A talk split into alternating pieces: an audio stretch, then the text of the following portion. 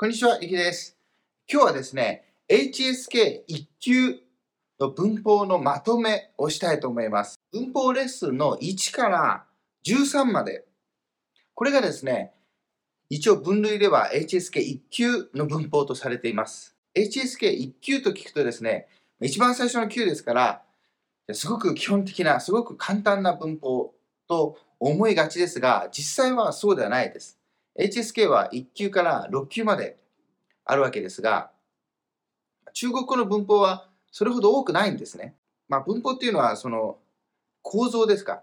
ここに何を入れて、ここに何を入れてというようなルールがあるものはそんな多くないんですよ。なので、その HSK1 級から3級までで出尽くすんですね、そういうのは。なので HSK4 級、5級、6級というのはほぼ単語が紹介されてます。はい。なので、その HSK1 級で習う文法ですね。文法レッスン1から13で紹介したものというのは日常生活でももちろんよく使えます。あれがほぼ大半ですね。あの文法がほぼ中国語で使う文法の大部分を占めると言っても過言ではないですね。HSK1 級くらいの文法結構量ありますけどね。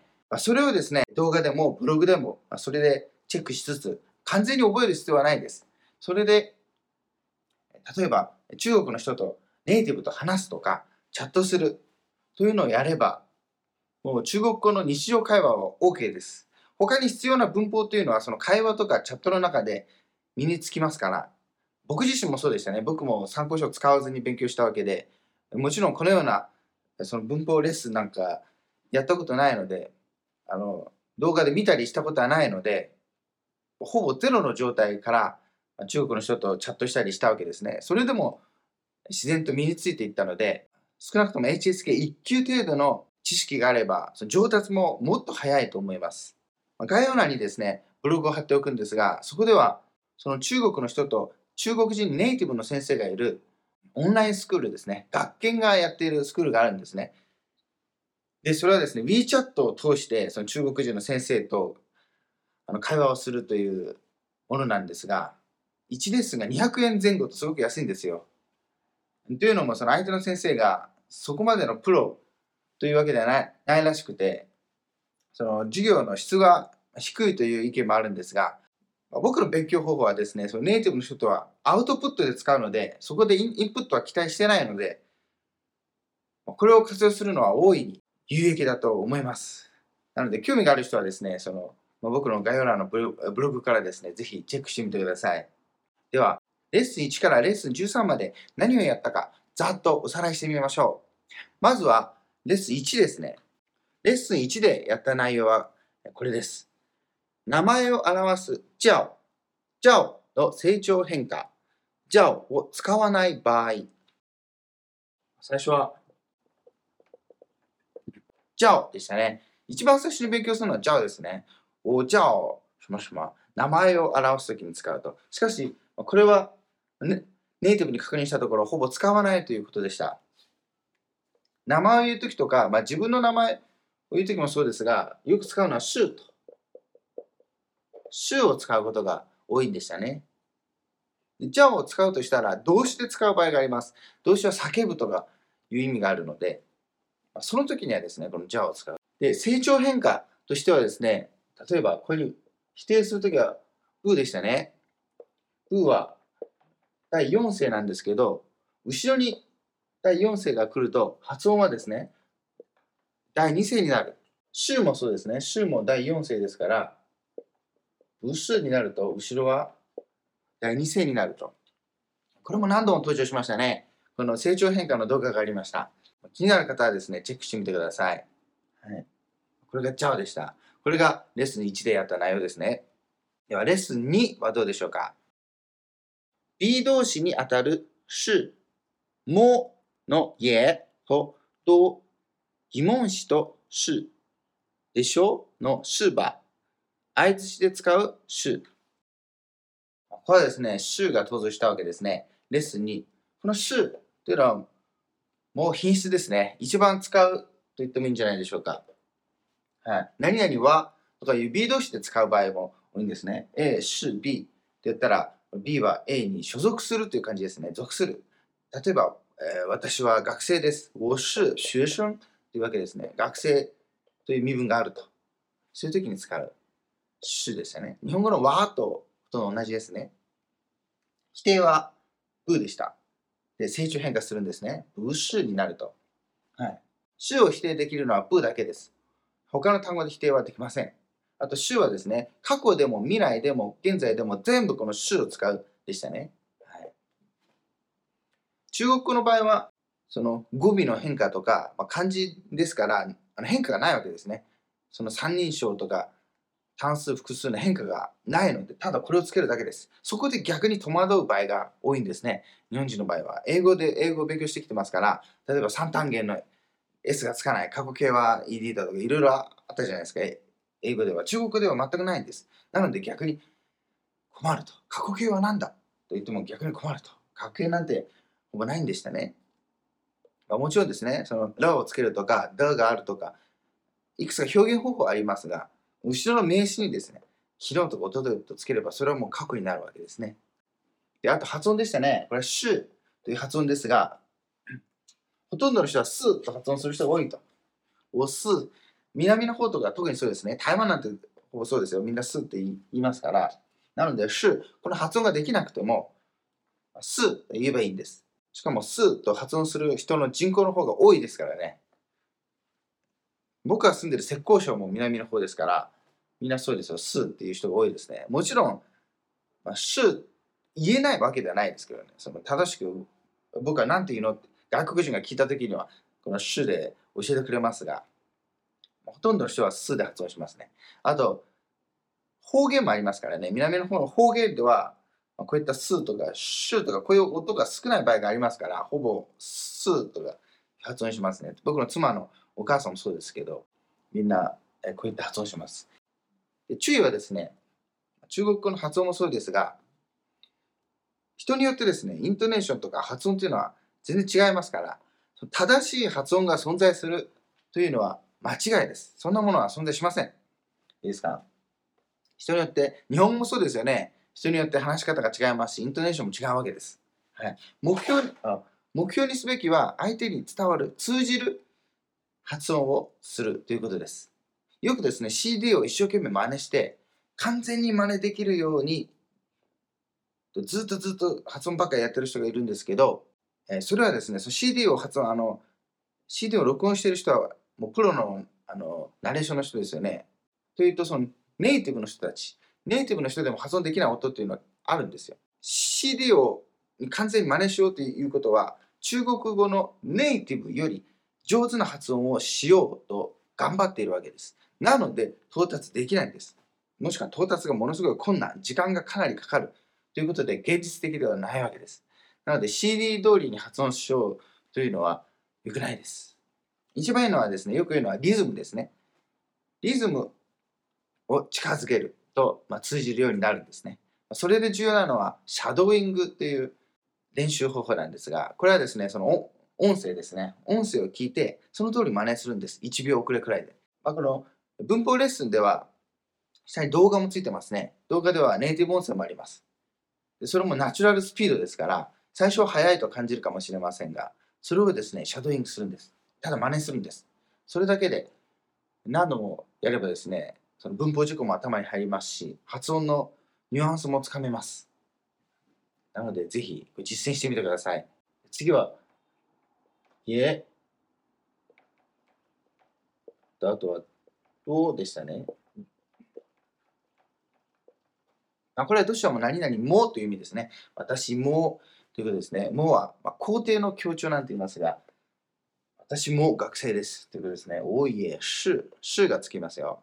中国の場合はですね、まあ、おいえ、是、学生というふうになりますね。えー、まあ、是がなくてもいいんですけど、まあ、正しくはですね、是をつけます。と、というのは、ニュアンス的にはみんなとか全部という意味もあるんですが、ただ単に家と同じ使い方をする場合もあります。というのは、この広東語ではですね、広東語は口語と書面語で違うんですが、口語では何々もというのはこのどうしかないんですよ。はい、なので、このもという意味ですね。なので、場所によってですね、中国は大きいですから、場所によってある程度ニュアンスが変わってきたりしますので、その、よく参考書に書いてある通りにはいかないことが多いわけですね。例えば、私もという時に、おい、えしと紹介されていますが、人によっては、おどしということになるわけです。まあ、一応ですね、ニュアンス的にはこれみんなという意味があるので、例えば、私たち、皆学生という、我们都是学生という言い方がですね、まあ、普通の言い方ですね。他には疑問詞を紹介しましたね。何という時は什么でしたね。什么誰谁、えー、どれな。レッスン2で出てきたのはこの3つだけでした。しかし、他に勉強したのは、全まというのもありましたね。どのようにですね。全ま。あとは、いつ、什么时候、什么时候。こういうのがありましたね。はい。あと、どこ。ならでやりましたが、まあ、なりっていうのが多いですね。どこっていうのはなよく参考書で紹介されているのは、このあーって言うんですけど、あーを使うのは北の方、こうまあ、北京の方とか言われてますよね。僕も北京住んでた時はみんなあーって言ってたんですよ。面白いのはですね、その参考書は僕、あの北京にいたんですね、最初。このあーとか使っていろいろ発音するのは、チュナー？どこ行くの？チュナー？あーみたいな。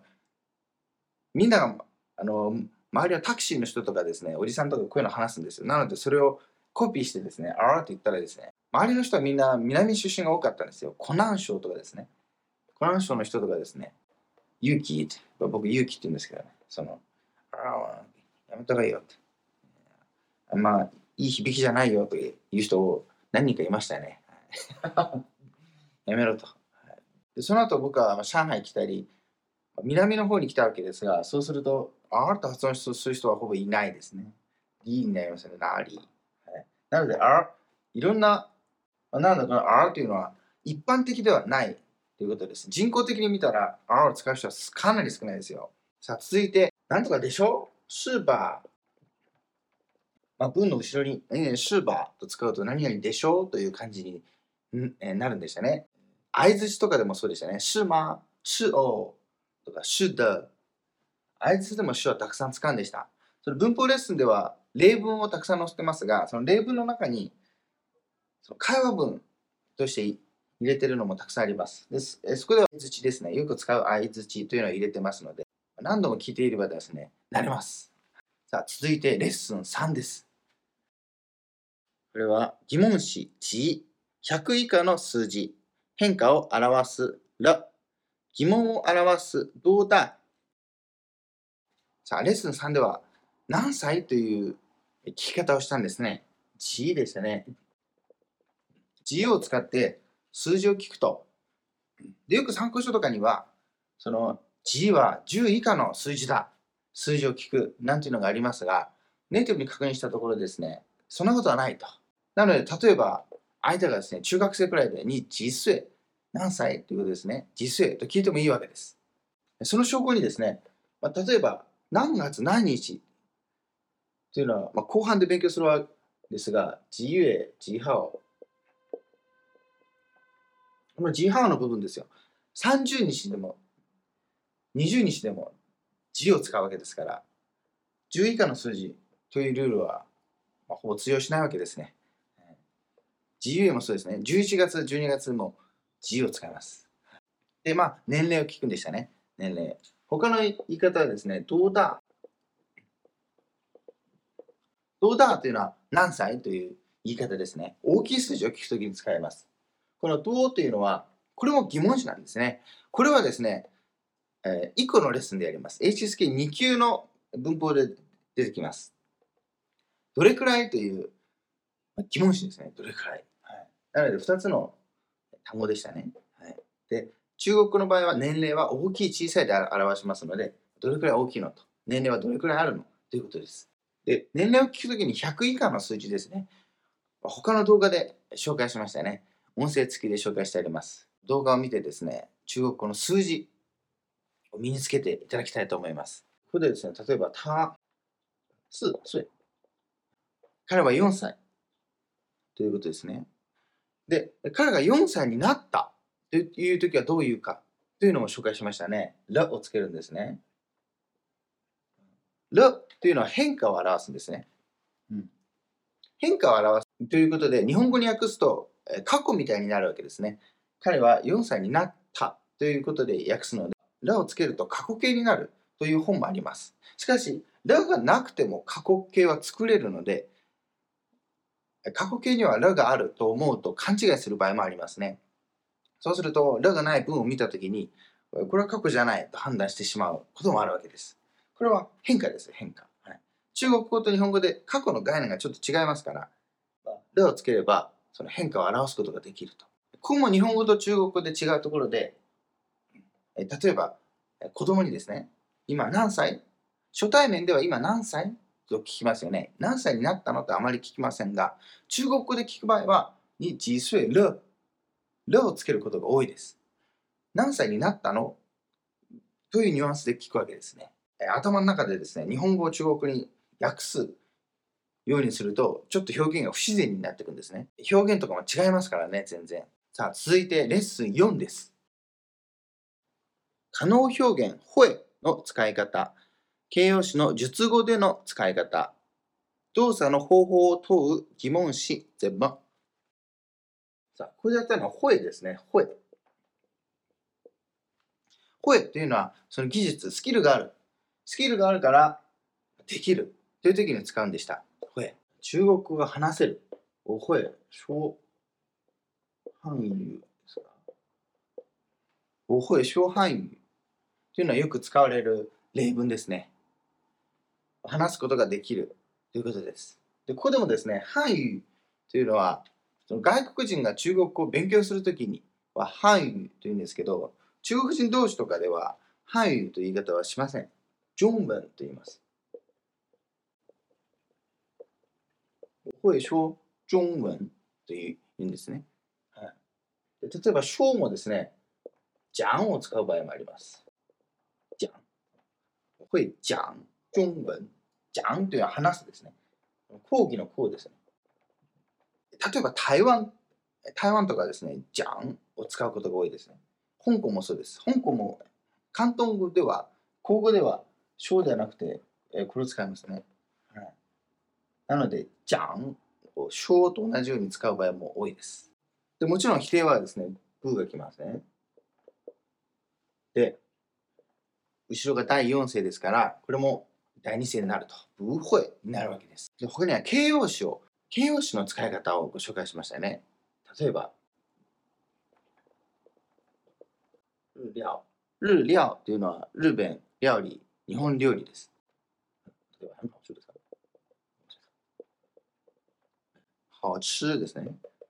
後ろにつけるときに、工程では、很をつけると書いている本があるようですが、本はなくてもいいです。いや、好吃でもいいんです。別に本がなくてもいいです。うん。本と似たような言い方で好でもいいですよ。好好吃でもいいですし。否定の時は不ですね。で好、第3世ですから、これはそのまま第4世のまま成長変化はしません。不好吃、まずいということです。よく、えー、この発音が吃できない人がいますが、これもですね、つですね。好つ、つと発音する場合が多いです。ほとんどの人はですね、つで発音します。えさっきと同じような感じですね。好つ、好つを南の方は。なので、まあ、中ではなくて、つと発音した方がいいかもしれませんね。そっちの方が発音しやすいと思います。でも、これをですね、ピンをローマ字読みして、ハチという人がいますが、こう発音することはありませんので、それを発音したらもうすぐに外国人だっていうのはわかりますよ。あの、中国語のピンと日本語のローマ字というのは全然違います。よくあるのは、これをロあのローマ字読みするんですね。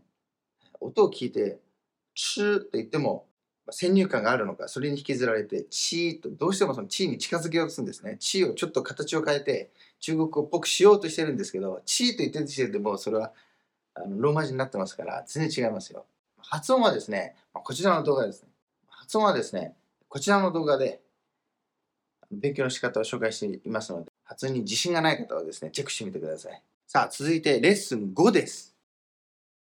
レッスン5は、月日や曜日の表し方と聞き方、中、場所、どこどこに行く去場所做什么どこどこに何々しに行く。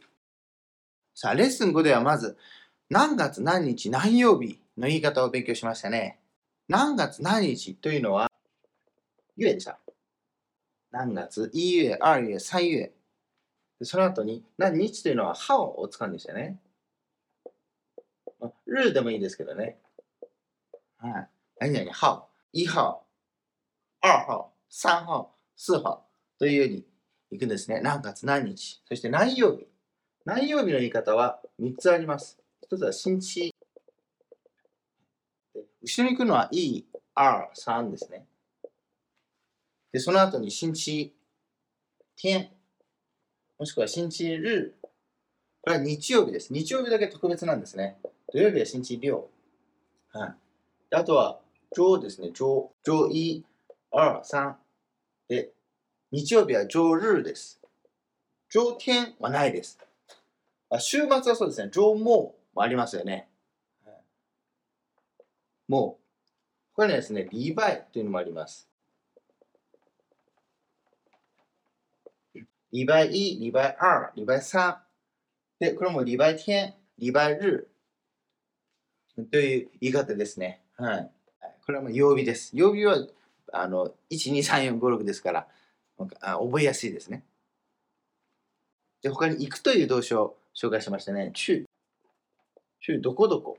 で、ここに場所を入れるんですね。中、上海、東京、東京、えー、京都、京都、いろいろあるんですね。北海道、北海道。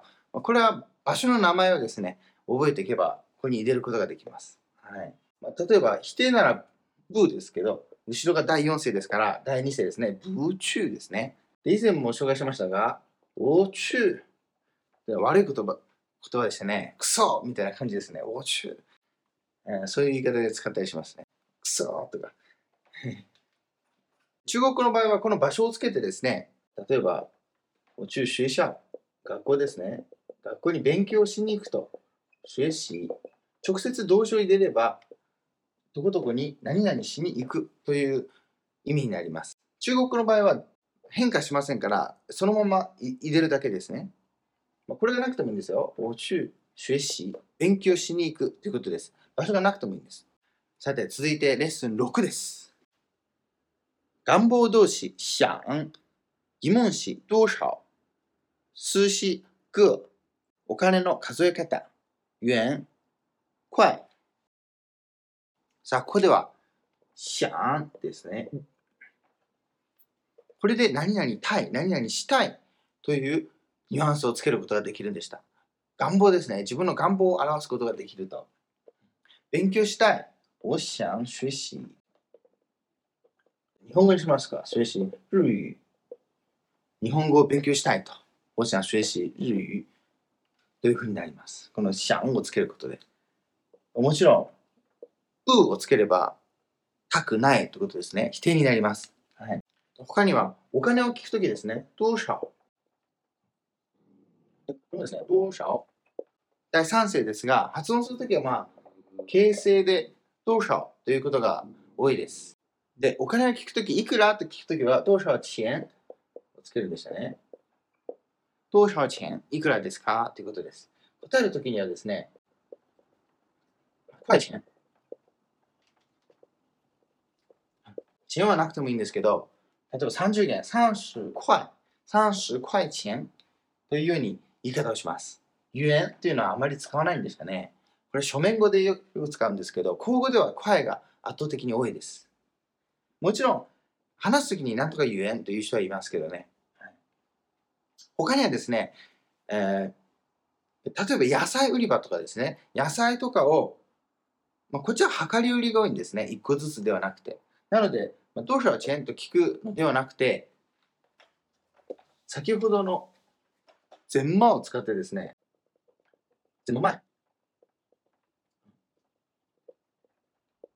全マ前ということが多いです。直訳するとどうやって売るのという意味なんですけど、こちらの場合、まあ、量り売りとかですから、例えば、100g いくらだよ、500g いくらだよ、みたいな返事が返ってくるわけですね。はい。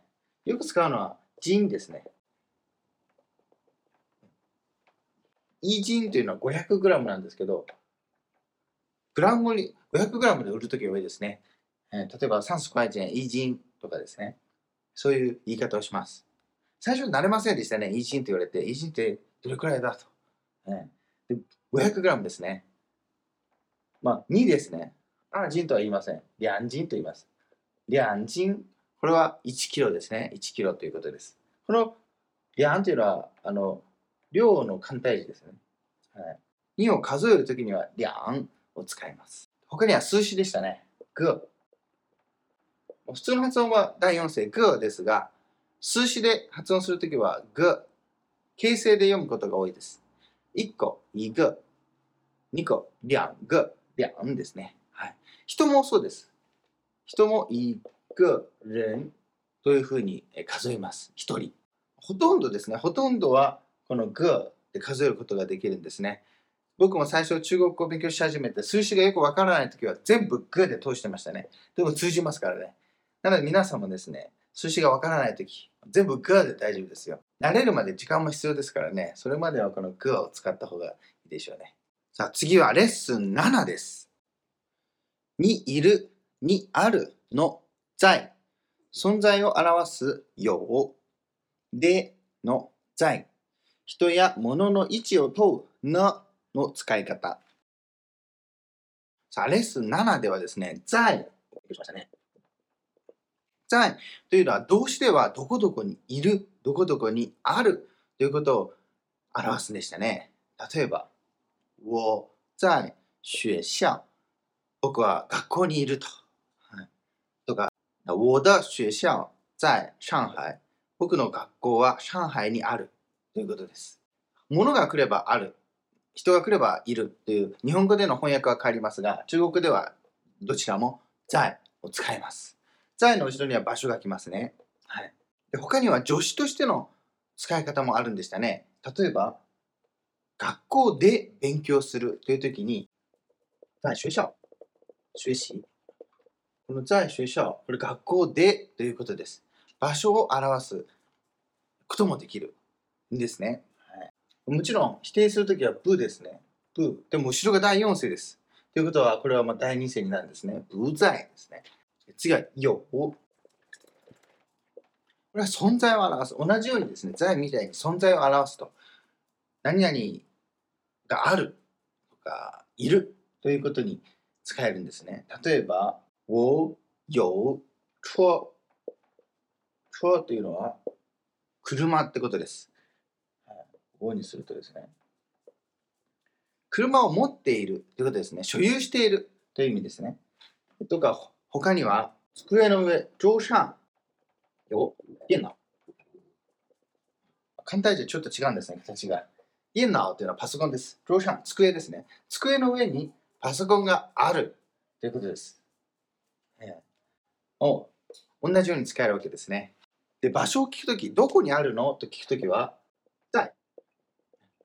在哪里？ですね。在哪儿？でもいいですよ。で、後ろになをつけてもいいんですね。在哪里な？まあ、りがなくてもいいですよ。在哪な？どこ？に在哪な？どこにいるの？ってことですね。あは、北京の方ですね。在哪な？になります。どこってことですね。テレサ天の歌でもありますね。在なり、在なり天に？はい。これが在なりです。続いてレッスン8です。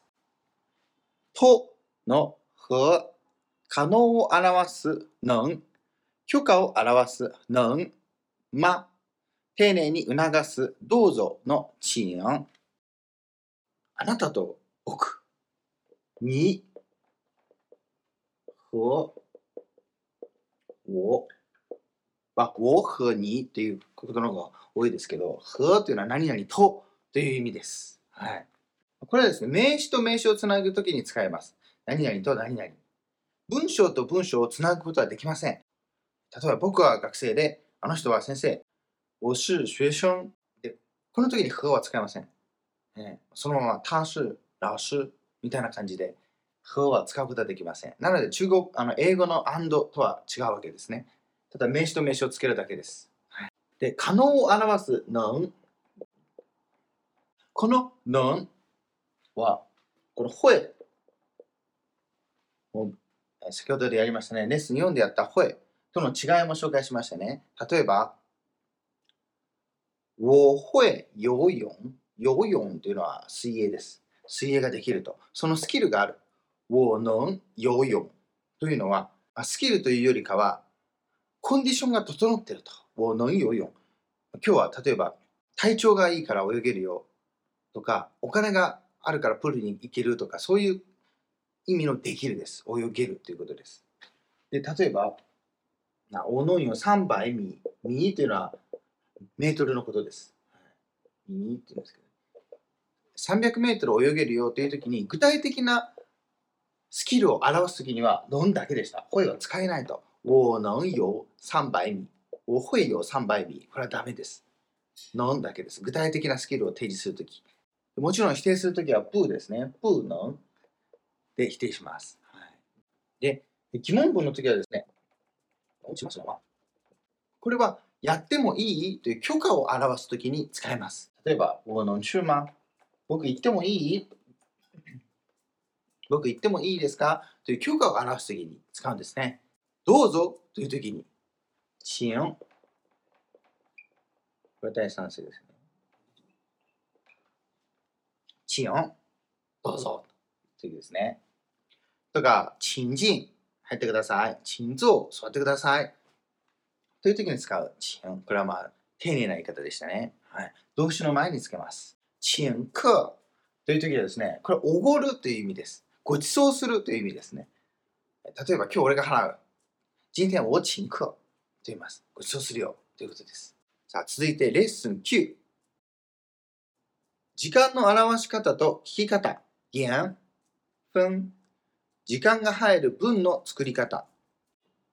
名詞、钱の使い方。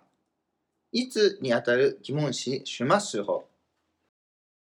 さあ、時間を表すときにですね、例えば、10時20分、10点、20分、点と分ですね。これを使うんですね。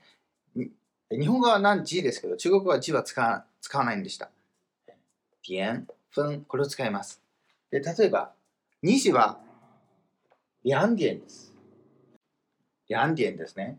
30分の時は、半。半、同じですね。2点半。半を使います。例えば、5分の時は、10時5分の時には0を発音します。05分と言います。10点05分。0を読むんですね。で、時間を聞くときは、先ほどの G ですね。G 連を使います。何分なら G 分、G 連 G 分、これを使います。まあでも G 分を聞くときはあんまないですね。例えば、日本とか待ち合わせの時に何時何分何分まではっきり言う場合がありますが、中国ではそのそこまで細かく時間を指定したりしませんので、まあ、だ大体ですね、地点、これを聞きますね。さあ、で文で使うときには、例えば、S ですね。S、時間。例えば、我十点去。この反対でもいいんでしたね。我十点。十点我去。どちらもいいんです？主語、時間、動詞。時間主語、動詞。どっちでもいいんでした。時間の前に、前。これをつけると、10時前という表現ができます。十点前ですね。はい。これ日本語と同じですね。時間の後にすぐつけるんですね。はい。時間を聞くときは、時間を聞くとき、します方。これでもいいですね。いつ？します方。で、この方もですね、第4世なんですけど、平成で読む場合が多いですね。します方。はい。いつ？ということです。さあ、続いてレッスン10です。状態や状況を問う、怎么样程度を表す副詞、対、実現する可能性を表す会。さあ、まず、怎么样ですね。様子を表すんですね。やんというのはですね、まあ、怎么样子と言ったりもしますけど、様子ってことです。様子の簡体字です。どんな感じということですね。状態とか、えー状況を聞くんですね。つまりやん。もしくは提案するときにですね、例えば明日、えーケーキを食べよう。つまりやん。どう？という時にも使います。さあ、続いてやったのはタイでしたね。タイ。タイというのは、工程では何々了でで使うんでした。タイ、熱了、暑い。タイ、熱了、暑いよ。暑すぎるですね。タイはその角ってことです。誇張した表現を使いとき使いたいときに使います。太熱了、太冷了、寒いよ、寒すぎる。あと、いいことでも使いますね。いいことでは誇張して使うんですね。太好吃了、美味しすぎるよ。とかですね。あとは、太帅了、イケメンすぎる。太漂亮了、綺麗すぎる。とかですね。他には、太贵了、高すぎるよ。とか、程度が大きいと言いたいときに使うんですね。太、什么什么、了。否定するときは、不太です。でこれもですね、第4世ですから第2世になります。その時はラが消えます。不太好吃。あまり美味しくない。えということです。不太熱。あまり熱くない。ということです。続いて、また登場しました。会。レッスン4でやったのは、何々できるというスキルを表す会でした。今回はですね、その可能性ですね、未来ですね、未来形で使う会。例えば、今天会下雨。今日は雨が降るということです。でこれもですね、未来形ですけど、何々かもしれないといった不確実なことではなくて、ほぼ確実なことで使えます。例えば、今天会下雨。今日雨が降るよという感じですね。もうほぼ確実だと。うん、否定の時にはブーですね。でもちろんこれは、これ第4世ですから、え第2世で発音します。不会になります。はい、さあ、続いてレッスン11です。ing を表す在、しましまの、するのが好き、喜欢做。電話番号の読み方と簡単詞の way、提案や命令を表す語気は、さあ、ここでもですね、先ほどの在が登場しましたね。例えば、後ろにですね、お在、そのまま動詞が来ると、学習。この在はですね、ing を表します。今、勉強中ということですね。勉強していると。でその時にですね、なをつける時も多いですね。口語では、お在学習な。今、勉強してんだよということです。口語では、なをつけると、誰かに語りかけてる感じになるわけですね。否定の時にはですね、ブーではなくて、名を使います。名在学習。その状態がないということですね。名っていうのは名誉ということです。状態がないと。その勉強しているというその状態がないということで、名在学習。さあ、続いて、喜欢。喜欢というのは好きということですね。え例えば、お喜欢に。これは告白の意味になる、なるわけですね。あなたが好きです。で、喜欢なんとか、名詞が来れば、そのものが好きということになります。動詞が来れば、何々するのが好きということになりますね。例えば、我喜欢喝咖啡。コーヒーを飲むのが好きだ。我喜欢喝咖啡。コーヒーを飲むのが好きだという意味ですね。で、こちらもですね、日本語と違うのは、日本語ではコーヒーが好き、コーヒーを飲むのが好きということも、コーヒーが好きと言いますが、中国語では動詞を入れるのが一般的です。我喜欢喝咖啡。より具体的にします。我喜欢喝咖啡とします。他に電話番号の読み方とかも紹介しましたね。えーこんなのがあったとします。3桁、4桁、4桁。これが中国の電話番号ですね。数字を1個ずつ読んでいくんですけど、例えば1はですね、やおと発音します。やお。例えば一応いと読むと7ですね。ちと聞き間違える可能性がありますので、これをやおと読むんですね。やおばあさんですね。九八二幺五九幺幺というふうになります。電話番号を聞くときですね、あなたの電話番号いくつ？と聞くときには、多少を使います。你的電話号碼多少というふうに聞きます。電話に出るときですね、もしもし、これはウェイ、ウェイと言います。ウェイ、ウェイにハオと言うんですね。にちゅ、お前行けという結構強い命令になります。でも、ここにですね、バをつけると、にちゅば、ちょっと柔らかい感じになるんですね。あんた行きなよ。ね、あんたが行きなさいよ。みたいな感じですね。で、これも紹介しましたね。ば。命令とか提案の時にばをつけると語気が柔らかくなる。続いてレッスン12です。承諾や許可を表す可以、動作の発生や完了を表す了、一点、名詞と不少、名詞。何々時間、何々分間の表し方。後で、名詞プラスほう。さあ、ここではですね、許可とかを表す可以というのに、ごめんなさいね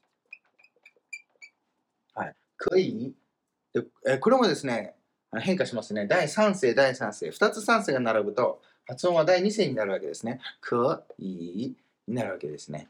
これはいいよということです。OK を表すときに使います。で使い方もですね、同じですね。例えば、に、可以、回家。帰っていいよということですね。許可を出すときに使います。疑問文も同じですね。イエスかノーなら、まを使うんですね。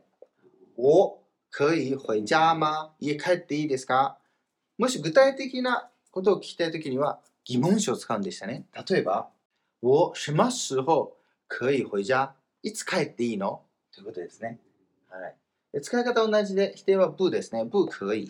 ダメということです。例えば、你可以回家了。了がつくと、まあ、日本語で訳すともう帰っていいよってことなんですけど、帰っていいことになったよみたいな感じです。変化を表すときですね。変化を表すときには、先ほども紹介しましたが、この了をつけるんでした。了をつけたら、さっきはダメだったけど、今は OK ということです。はい。とか、完了を表すときですね。もうご飯食べたというときに、我吃了、了、全部食べたよということです。完了したということですね。はい。他には、いい点儿、少しという意味でした。でも、our、まあ、ピキの方ですね。普通は、いい点々を使います。いい点々という名前のタピオカ店がですね、中国で有名なんですけど、はい、いい点々。いい点でもいいですよ。例えば、中国語できるの？いい点々。お酒飲める？いい点々。という時に使いますね。他には、ちょっとだけをお茶を飲んだ。ちょっとだけコーヒーを飲んだという時には、我喝了一点点茶ということになります。我喝了一点点咖啡ということになります。他には、不少。不少というのは、まあ、少なくないということですね。たくさんということです。例えば、たくさん服を買ったよ。我买了不少衣服。これに、だがあってもいいですよ。不少的衣服。たくさん買ったよという意味ですね。さあ、続いて、何時間、何分間の表し方。1時間とかの時には、一个小時ですね。个小時、これを使います。2時間、两个小時、3時間、3个小時というふうになります。分間、分鐘使います。10分間、10分鐘、20分鐘ということですね。分鐘、何分間。もちろん、聞きたいとき何時間？几个小時何分間？几分鐘というように聞きます。几ですね。で、先ほど紹介した前、これはなんとか前ですね。その反対は後。後ですね。同じように使います。例えば、10分鐘後、10分後ということですね。一个小時後、1時間後というように使います。時間の後につけます。さあ、続いて最後、レッスン13です。時間、地点、方法を強調する是、的。指示語の複数形、这些、那些、なんとかによるとの听、说、〇〇年の表し方。さあ、最後のレッスン13です。ここでやったのは、是、何々、的。これでこの中を強調するというものですね。例えば、お、昨天、来这本小我昨天去日本。不是吧？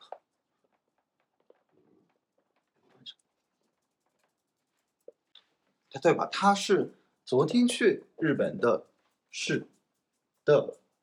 昨日日本に行ったんだよ。ということです。で、ここで重要なのはですね、是と的、これは過去、もう発生した出来事を表します。なので、ここで言いたいのは、もう行ったよということです。例えば、これをですね、明日にして、他是明天去日本的。こういうことは言えません。未来のことは言うことができません。なので、まあ、的がついていると、過去を表す。ということですね。はい。1個の指標になりますね。ルよりも、えー、分かりやすいですね。ダの方が。で、肯定文では、是を否定し、あの、省略してもいいです。他昨天去上海的、あ、去日本的でも OK です。否定の時はですね、不是の時は、ここで否定をするわけですから、省略はできません。さあ、続いて、指示語ですね。コスワードがありますね。这个、那个。で、疑問はながですね。ながになるわけです。こう、そう、あ、ごですね。えー、それ、あれというのは、なが同じですね。このが、がの複数形はですね、がの複数は、しえというのを使います。なので、这些、那些、哪些とすると、まあ、これら、それら、まあ、どれというふうになるわけですね。さあ、続いて、听说なんとかによると、ここに来るのが情報源でしたね。例えば、听新聞。新聞はニュースでしたね。新聞紙ではないです。新聞紙は報紙と言いますから、これはニュースですね。听新聞说、ニュースによると、ニュース見たんだけど、ってことですね。なんとかなんとか。でこれを省略してもいいです。情報源を出さなくてもいいですよ。さあ、听说、なんとかなんとか。听说、明天会下雨。聞いた話だと明日雨が降るよ。という感じでもいいですね。はい。では、〇〇年の言い方。例えば、1990年。そのまま読むでした。一九九零年ですね。はい。例えば、2000年もですね。2000年というふうに読みます。もちろん、2000の時は2000年という人もいますが、そのまま読むのが普通です。もしくは長すぎるので、これを上林年と読んだりもします。これ、林林年と言ったりしますね。で、90年以降に生まれた人はですね、上林法という言い方をします。00年の後は、えー、林林法と言ったりします。はい。80年代は、パーリン法ですね。チリン法。以上がですね、HSK1 級の文法でした。で、これらはですね、少し頭に入れたら、いきなり実践すればですね、もうすぐに会話できるようになります。会話したい場合はですね、会話をするんです。はい、矛盾しているようですが、これを一生懸命勉強したから急に話せるようになるというのではないです。はい、たくさんあの話すようにした方がいいですね。で先ほども紹介しましたが、下のブログに貼ってありますが、学研で出しているですね、サービスでは、1レッスン200円くらいでですね、中国人の教師を教師と会話ができるというサービスもあります。詳しくはですね、下の概要欄のブログに書いてありますので、ぜひチェックしてみてください。レッスン14からはですね、HSK2 級レベルの文法になります。引き続き、このチャンネルでですね、チャイナサプリをよろしくお願いします。グッドボタン、チャンネル登録、お願いします。あと、無料メルマガもありますので、興味がある方は登録してください。で今日のですね、まとめですね、HSA1 級のまとめはですね、下のブログの記事でも書いていますので、そちらもチェックしていただけると嬉しいです。ではまた次回お会いしましょう。さよなら。